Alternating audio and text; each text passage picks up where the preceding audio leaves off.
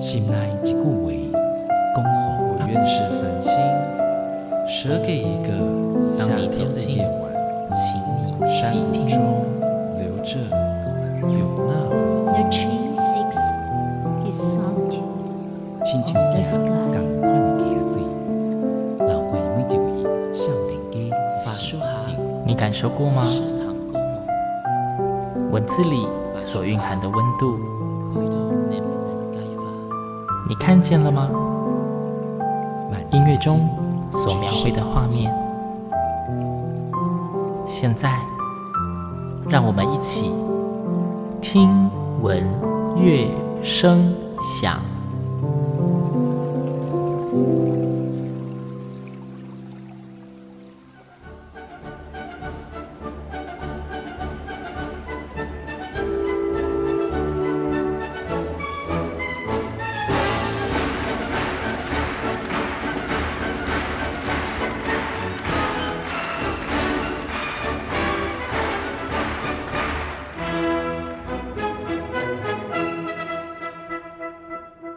这段大家耳熟能详的经典旋律是拉德斯基进行曲，也是每年元旦维也纳新年音乐会结束前必定演出的曲子。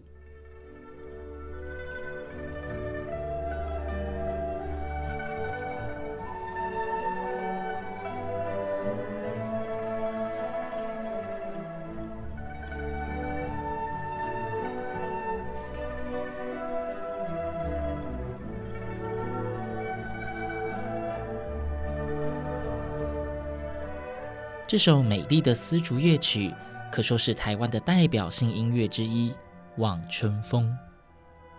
交响乐以及丝竹国乐分别被认为是中西方的音乐代表，在全球几乎一家亲的今时今日，这两种音乐是否有可能融为一体呢？大家口中常说的国际化，究竟又该如何达成？维也纳新年音乐会堪称西方音乐重要活动，位处东方世界的台湾，有没有可能也创造属于我们自己的经典代表呢？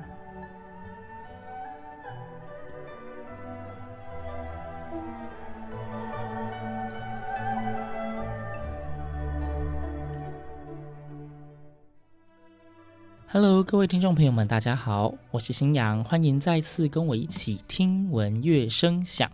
听到节目的开头，大家应该猜得到今天要聊什么主题吧？呃，今天呢，先跟大家介绍节目来宾哦。是非常难得可以邀到节目里面，算台湾非常知名的乐团弯声乐团的音乐总监暨指挥李哲毅老师。老师你好，新阳你好，还有各位听众朋友大家好。对，那因为我在开头的时候，其实有跟大家就是先提醒了一下关于诶。现在嘛，全球化，嗯、那每年因为今天我们节目播出时间也快要到我们国历的新年，是是是，对，那国历新年呢，相信很多人就会想到像维也纳有那种新年音乐会，是。但是在这几年间呢，我也知道万声乐团开始连续每一年都开始筹办了属于台湾自己的新年音乐会。嗯、那老师为什么当初会想要弄一个台湾自己的新年音乐会这件事情？对这件事情，我又要提。提到了我们的那个后援会会长啊，就是台湾的电脑教父施正荣先生哦，对他们从我们乐团成立的第二年开始支持我们，然后其实也常常给我们很多他在企业经营上的理念跟想法跟概念、嗯、哦。当然希望说，哎，我们在所谓的艺文团队的一个经营上呢，也能够可长可久，然后能够在市场上面找到它的独特性。对哦，所以我有一次在跟他聊天的时候，就聊到说，哎，现在全世界哦最大的一场音乐会的 IP 叫做。维也纳新年音乐会为什么？因为他们从一九二八年左右开始举办，嗯、到现在呢，已经快一百年的时间。对，可是他现在累积的能量非常的大，就是每年呢，嗯、透过各式各样的转播的频道，哦，然后会去观看这个维也纳新年音乐会的人数超过十亿人。这是一个非常不可思议的一个数字，没错。哦，也就是说，他成功的打造了这个 IP。嗯，好，那我还跟他提到说，像台湾也有电视啊，或者是像威尔五营，他们也会户外转播。对，哦，那大家呢去要转播他们的一个音乐会，也都要付权利金啊。没错，对啊，权利金其实也不不少，便宜对哦。对，所以我就想说啊，既然我们要付钱去转播人家的新年音乐会，但是呢，哎，我们要去听国外的音乐过台湾的新年，这有点奇怪，对不对？所以我就跟石先生讲说，哎，如果是这样的话，我们为什么不办我们自己的新年音乐会，用我们台湾的音乐来让台湾人听到这些音乐来过新年，而不是听国外的音乐，嗯、是不是？那他觉得哎，这个 idea 很好，所以我们就非常积极的就开始了筹办了第一届哦，二零一九年那一年的那个新年音乐会是这样子开始。讲、嗯、到就是要让大家听台湾的音乐过台湾的新年，嗯、所以筹办新年音乐会。但是我另外一个好奇的点就来了，因为我们知道其实台湾有非常多元的族群文化，是是。那既然要筹办一个属于台湾的新年音乐会，呃，您要如何定义怎样叫台湾的音乐呢？哦，这个哈、哦，其实呢，在我们创立湾声乐团的时候，很多人问过我这个问题，也挑战我这个问题哦。嗯、因为因为其实这个是很难定义的，对，看你要用什么角度切入哦。其实它有很多很多的可能性。我讲一个比较哦，就是说尖锐的，就是一个外国朋友曾经问我说：“嗯、你说你们要演奏台湾的音乐，但是呢，就我所知，你们台湾的所有的文化都是外来的，哦、其实本来都不属于台湾这块土地哦。那你如果要说这样子的话哦，比如说像客家音乐、闽南音乐哦、汉民族的音乐，对，没有错，都是从中国大陆过来的，没错哦。那你要说原住民音乐，可能久一点，一两千年的时间，但是在这之前呢，他们也是在南岛语系啊，嗯，对不对？他们也不是台湾的这个真正原生的，原生的，对。然后我就反过来问他，哦，他是法国人，我说那你们法国人从哪里来？对不对？那你说你们你们都一直在法国这块土地上吗？对，嗯、那我们全人类如果要溯本追源的话，每个人都是那个非洲人嘛？对啊，是不是？所以没有一个是原生的文化。嗯、所以我觉得用你是从哪里来的这样子来归类所谓的一个地方的文化，我觉得这样子有一点点太消极了。所以我后来就提出一个理论，应该是说在这一块土地上留下痕迹的文化，都可以称之为这块土地的文化。嗯，那也就是说，在台湾这块土地上，我们拥有这么丰富的各种族群的音乐，曾经来到台湾，哦，那现在都留在台湾，现在都在这里蓬勃的发展。没错，对，所以这些就是我们台湾的文化啊，台湾的音乐就是这这些东西呀、啊。对，如果是这样的话，我们就海纳百川，只要你曾经在这块土地上留下足迹，你就是我们的一份子。其实就有一点像是现在你在台湾，你也可以吃到所谓的各国的料理，是是。但是也有很多人讲说，哎，这个跟到那个国家当地是还是有点不一样。对。因为一旦是外国的文化来到了一片新的地方，嗯、一定会因为新的地方这一边的人文气息或是文化习惯而有所改变，嗯、它慢慢就会有这个土地自己的样貌。没错没错。所以就跟老师刚刚说的音乐的这件事情是一样的。对，对，这个就我们湾声乐团的提出来的一个概念一样，我们希望把台湾音乐古典化，但是我们也希望把古典音乐台湾化。对，所以每一个文化来到台湾这块土地，它就会产生一个新的样貌。这个样貌是被台湾的文化所吸收、然后融合之后，重新长出来的一个新的花朵。我觉得这样子的话，台湾的这些所谓的美好跟精彩丰富，就可以理所当然的去告诉全世界，这是只有台湾才有的。嗯，好，那我们就再深入一点好了。我们来聊一下这一个新年音乐会呢，因为虽然说已经连续筹办了很多年，是，是但是严格上来讲，它也还不算是非常。长长的时间，那我们知道这么大的一个活动，其实要能够顺利的举行，真的是很不容易。不论是这个活动真正的执行，嗯、以及刚刚讲说是希望可以做一个类似台湾的呃音乐会的 IP 这种感觉，嗯、所以当然是需要让更多的人知道。没错，但是这种在草创要让大家知道这件事本身就很不容易。是，那这样子从老师你们从开始到现在，嗯，应该讲说在初期在执行这个活动的时候。嗯有觉得特别遇到瓶颈或是很难克服的地方吗？是，其实困难一直都很多啦，一直对，一直都很多。对，因为这样子的一个大型的音乐会，它本来就是要花很多的一个的力物力啊，还有就是说创意，去构思。哦，那当然经费的部分是我们第一个要面对的嘛。那我也很谢谢说，哎，这四年哈，甚至未来二零二三年一月一号第五年来，哦，所有的企业的好朋友哈，愿意投入哦，然后帮我们真的把这一场音乐会把它举办起来，好的这样的一个所谓金钱上的支持。那另外呢，也就是说，每年呢，我们在选择到底要演出什么样的节目内容的时候，也是一件非常非常大的挑战。真的，对，因为我我们刚 我刚刚提到说，台湾现在因为有很多的族群，哦，各式各样不同的一个音乐文化在这块土地上，哦，所以我们要怎么样去选择我们要表现的内容，然后在两个小时左右的音乐会里面去代表台湾，嗯，对不对？那被没有被选上的，所以说哦哦，那你选这些代表，我们就不代表，我们就不算台湾的嘛。对，所以当然在第一年的时候，这一件事情是非常非常困扰的，因为第一届，对你如果没有把它收录进来的。都会大被大家觉得质疑，说这些文化也在台湾，为什么你不演？通常第一届就是所谓我们说指标性，对，所以第一届的时候，我们真的演了很多元的东西。哦，我们就是说在所谓的原住民文化里面，但我们也是邀请了原住民的团队。在传统戏曲里面，我们邀请了唐美云老师，好歌仔戏，哦，然后我们在所谓的台湾音乐的一个类别，我们从所谓的早期的歌谣，到校园民歌，到老歌，然后到比较流行的音乐，我们全部都把它顾进来。哇，对，所以一场要演五个小时吧？对对，那一场是真的很长，那一场透过电视转播，整个流程是三个小时。哦，对，那是我们有史以来最长的一场音乐会。对，所以我们为了要在第一年呢，去跟大家宣示，哇，台湾拥有这么。多这么多元丰富的音乐文化，所以我们真的全部都要把它演进来哦。所以在第一年之后，也我们也就定义了这些事情。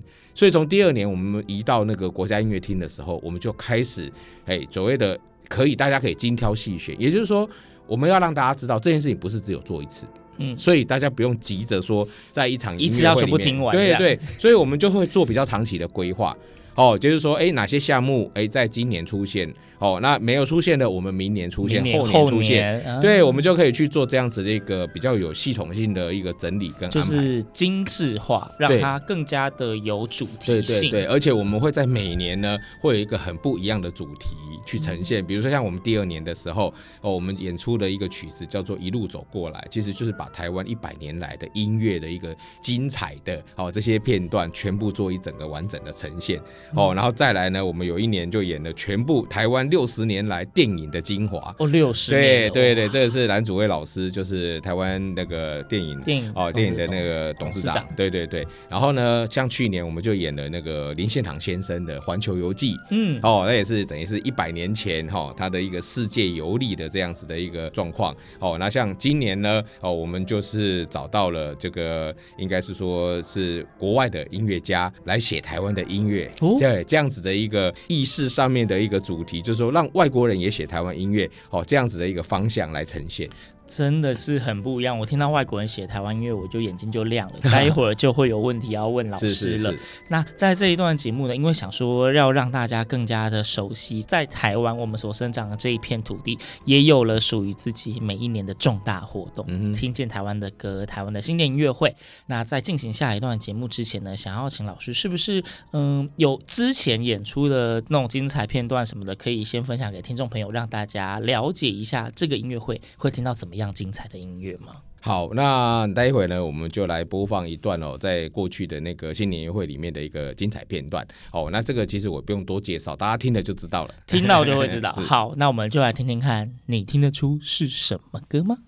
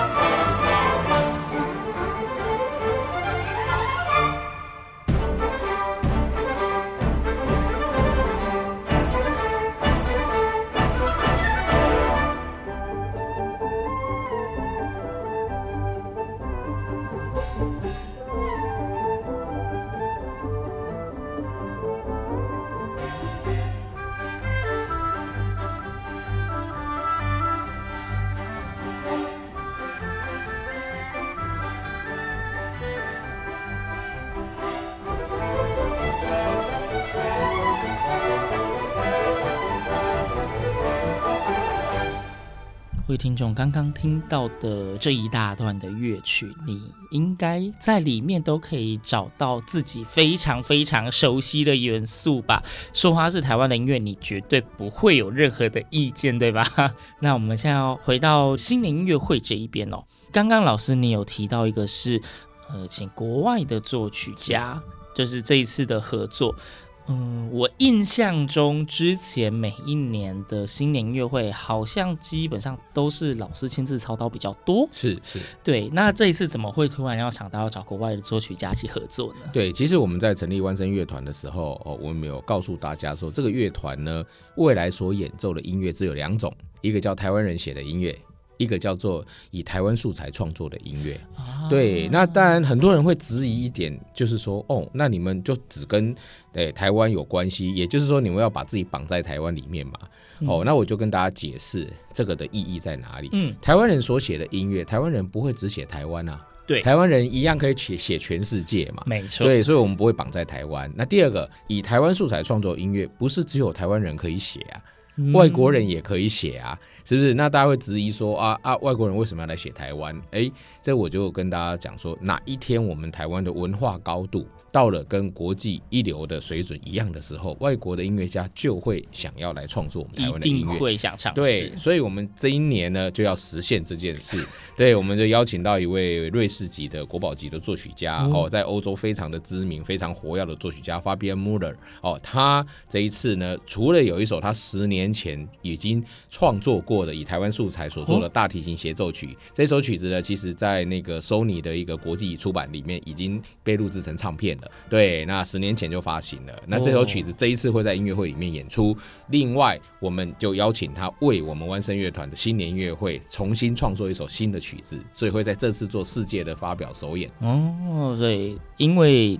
还没有演嘛，大家一定听不到。但是呢，总之呢，既然是台湾的新年音乐会，为万声乐团量身打造全新创作，那你们一定可以想象，你听完一定会有浓浓的台湾元素，嗯、一定会富含台湾的精神在里面。对，而且呢，是由外国的作曲家所创作的，嗯、所以你会听到呢，很世界性的一个手法。哦，也就是说，真正的一个。古典音乐的想法呢？哦，就是说，在外国人的心里面，他们已经是很自然而然哦，就是说，哎，他们从小到大学古典音乐，哦，在国外，在欧洲古典音乐发源的地方，哦，所所成长、所学习的这样子的对音乐的理念跟想法概念，哦，但是他却用我们台湾的音乐元素去做创作，他听起来会完全跟我们所一般的台湾作曲家写出来的东西是很不一样，不一样，很不一样。对，那我相信大家听到这边应该会非常的好奇。究竟那个所谓以国外的手法融合台湾的元素音乐会呈现的什么样子呢？好奇的话，就自己去听 二零二三年一月一号的新年音乐会了哦。对，绝对会让大家有满满的惊喜，而且非常的享受。是好，那一场音乐会当然会有。非常多精彩的曲目串联在一起跟安排，嗯、是那老师可以跟我们聊一下明年 是二零二三年一月一号的这一次的新年音乐会呢？这一次想要安排以什么样的主题做呈现？好，刚刚已经有跟大家分享哦，就是从第一届哦，我们必须要海纳百川，什么都要去呈现之外，其实每一年我们就开始去设计不一样的一个一个内容嘛。哈对，对，那当然永远都会有遗珠之憾，对，但是我们每年呢，其实都有一些既定的目标跟方向。哦，所以像原住民的音乐，在我们的现在的所有的音新年音乐会，每年都会出现。嗯，哦，我们也会邀请一个原住民的团队，哦，来跟我们一起合作。对，所以呢，今年我们邀请到的是赛德克族，哦，赛德克青年会，哦，他们呢一直也都是在保存跟发扬他们自己赛德克的音乐。嗯，哦，所以这一次的整个音乐会开场就是由他们开始，对，他们会带来一些祈福啦，哦，祈祷，然后就是祝福大家的这样子的一个音乐，来为我们新年音乐会做开场。然后接下来呢，我们邀请到的。是哦，京剧天后魏海敏老师，非常知名的京剧演员呐、啊。对，魏海明老师呢，我跟他的那个缘分呢，也是十几年前哦，他办了一场北中南的一个个人演唱会。哦，因为这场演唱会里面，他除了京剧以外，他还要唱很多的流行音乐、老歌 什么的。流行对，他想要展现他的一个各种不同类型的音乐的表现。全方位啦。对，所以在那一次，我才惊奇的发现，原来魏老师在唱其他音乐的时候，也非常的。的迷人，所以我这次呢特别为他设计了一个主曲，叫做《飞来人间》。哦，对，这个名字很有趣。对对对，我们里面有用到哦，这个大家很熟悉的老歌《但愿人长久》。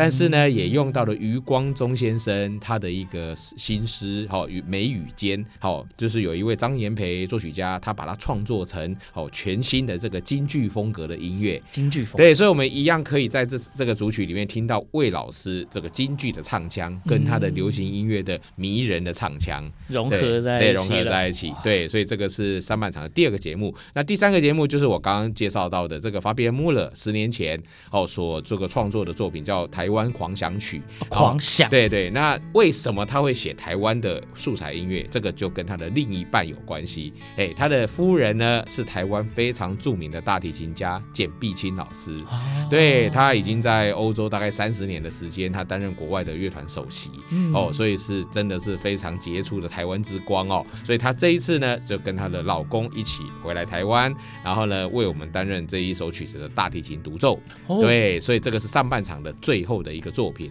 哦，这个作品有三个乐章，长达三十分钟，里面呢会用到台湾的音乐元素，大家都很熟悉，有丢丢当啊，有思想起啊，嗯、都是民谣、哦，还有来书，对，这些都是大家很熟悉的音乐。对，然后还有望春风，对，那大家就会听到外国人写台湾音乐是什么风格，嗯、然后由他的老婆就是呃简碧清大提琴演奏家来担任独奏，奏。对，这是上半场的节目。那下半场一开始就是这个作曲家法比安穆勒。他为我们全新创作的这个《大地之母》，大地之母，对，对这首作品呢，其实又跟简碧清老师有关系，也也是大提琴独奏，不是不是，简碧清老师的父亲是一个很有名的插画家。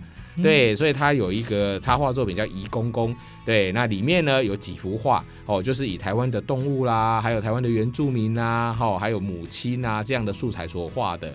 所以呢，这几幅画呢，我们也会在当天呢，在国家音乐厅的舞台上做呈现，然后也就变成我们的舞台装置的一部分。所以呢，也就是说，这个创作的源头是这个画册，当天会被看到的部分的素材的设计，然后听到我们这位作曲家哦，就根据这样子的。素材所创作出来的音乐，会让整个那个视听觉的感受都更加的立体完整。对对对，哦，这是下半场的第一首曲子。那下半场第二首曲子呢，叫做《家己的虾小号协奏曲》。哦，这个最近两年呢，我们湾声乐团呢，哦，自己给了一个新的 slogan，叫做“家己的声世改来听”。哦啊，还押韵呢。是是是，这个就是希望说台湾的声音让全世界听见。嗯，所以呢，我特别这一次邀请了一位哦，就是非常厉害的。小号演奏家侯传安老师，对，他曾经拿过全美的小号大赛的冠军，全美，全美，呃，而且我们知道美国呢，在铜管方面呢，应该是世界最顶尖的，非常，台湾人可以在美国拿下他们的铜管这个小号大赛的冠军，那这是不可思议，非常不容易。对对，那侯老师之前在国立台湾交响乐团担任首席十年的时间，嗯，对，所以这次我们特别邀请他来，然后我特别为他创作这一首《家己的声》，就是圆了他的梦。他因为他一直说他在。到处演奏的时候，在国际上演奏的时候，一直都在吹外国人的音乐。啊，毕竟小号就是然后在对在台湾呢，也没有人帮小号写过哦这样子的一个协奏曲，嗯，哦，所以这一次呢，哎，我说把这首曲子写出来以后呢，他都要国际上去演出的时候，记得都要演这一首，哎，就可以演奏我们台湾自己的小号的作品了，对，不对？OK，好，所以这个是下半场的第二首，那下半场的最后一首呢，是一首比较长的主曲哦，叫做《宝岛有笑容》哦，然后那个对，那这首曲子呢，其实我觉得啦，这三年哦，全台湾全世界都一样被疫情疫情哦给影响了很大。那我觉得二零二三年应该是一个全新的希望跟未来哦，就是说大家现在已经很习惯跟疫情共处了，大家也就可以哦，就是说回复以往的一个正常的生活。对对对。哦，所以我把过去呢，诶几十年来台湾曾经在很多 moment 里面大家非常喜欢的一些音乐，把它集结在一起哦，让他大家呢借由过去的这些美好的回忆哦，还有振奋人心的这些作品。哦，让大家哦迎向新的一年，然后拥拥有无限的希望，这样。所以在音乐会的最后，我用这样子的方式，哦，就是说跟大家一起哦来回顾过去的美好，展望未来的希望，这样子。我觉得每次听到那个李哲毅老师在介绍跟湾声乐团有关的事物，还有在讲这个新年音乐会的时候，都会感到他的那个兴奋跟热情。对，这是一定要的，一定要对，因为这是真的是非常值得期待的事情。嗯、然后相信大家在刚刚老师他已经从头到尾把那个整个音乐会的那个流程呃曲目规划都分享给各位听众朋友们了，相信大家应该都可以在里面找到自己哎非常好奇或非常期待的部分。一场属于于台湾的音乐会，因为已经要把它就是规划为每年都要固定办的，所以现在就是每年都会有给他一个很棒的主题。今年的音乐会呢，大家可以非常非常的期待，在二零二三年的一月一号，你们可以在这场音乐会一样有非常在地哎，有原住民的歌谣，那也有台湾自己我们所习惯的那些民谣类的曲风也会在里面。那刚刚也提到哇。京剧天后魏海明老师是最让新阳期待的，应该就是那个 作曲家。对对，因为我真的觉得在中西融合，嗯、对，或是互相辉映的这件事情，一直都是非常非常的吸引人。是，可以在一个音乐会里面呈现，真的要有很大的，应该说大家都非常的幸运啦。嗯真的是万声乐团的新年音乐会，每年都会给大家非常多的惊喜。谢谢谢谢，对，这个一定要的。我觉得真的是在这个方面可以看到，就是万声乐团他们真的非常努力，因为其实不只是新年音乐会，包括三不五时，平常在网上也会看到，也有那种下乡做公益的演出，嗯、就是整个就是在为台湾这一块土地的艺文散播种子，跟打造属于台湾自己的品牌。真的非常值得期待。那想请问老师，二零二三年的新年音乐会一样，就是日期知道了啊，时间啊、地点啊，是，有机会大家可以直接到现场的吗？还是票已经都没了，只能转播这样？OK，那个我们现在就是现场的音乐会是下午两点钟在台北国家音乐厅嘛。对哦，所以如果是台北的朋友，或者是你真的很想来参与的，现在网络上还有一点点票，还一点点。对对对对，大家手脚快一点点，应该还可以抢得到。对，那如果真的不方便来现场的朋友呢，然后其实呢，在两点开演后的两个小时之后，四点钟，四点，哎，我们就可以透过那个网络啊，还有透过那个电视台，嗯，哦，来这个做，等于是也是实况的转播啦，对哦，然后还有隔天的重播，嗯、对，那之后我们当然在网络上呢，都会让大家有机会哦，继续来欣赏这样子，嗯哼，嗯，对，但我们还是希望一月一号的当天，哦，大家先来塞爆国家音乐厅，塞爆，对 对对对，而且呢，就是说感受一下新年的那种气氛嘛，对不对？我相信塞爆这一件事情，嗯、以万圣乐团新年音乐会来说，应该不是一件太难的事情，因为我记得每年那个音乐会的票都只有买不到，没有剩下来的 问题。谢谢。对，那、啊、好了，那还是要讲，如果想要到现场听的话，购票要在哪一个售票系统？哎，我们是在 TixFun。哦，在 TixFun 是。好，大家不要跑错喽。嗯、TixFun 的售票系统，直接搜寻湾声乐团或搜寻新年音乐会，应该都会找得到这一场演出。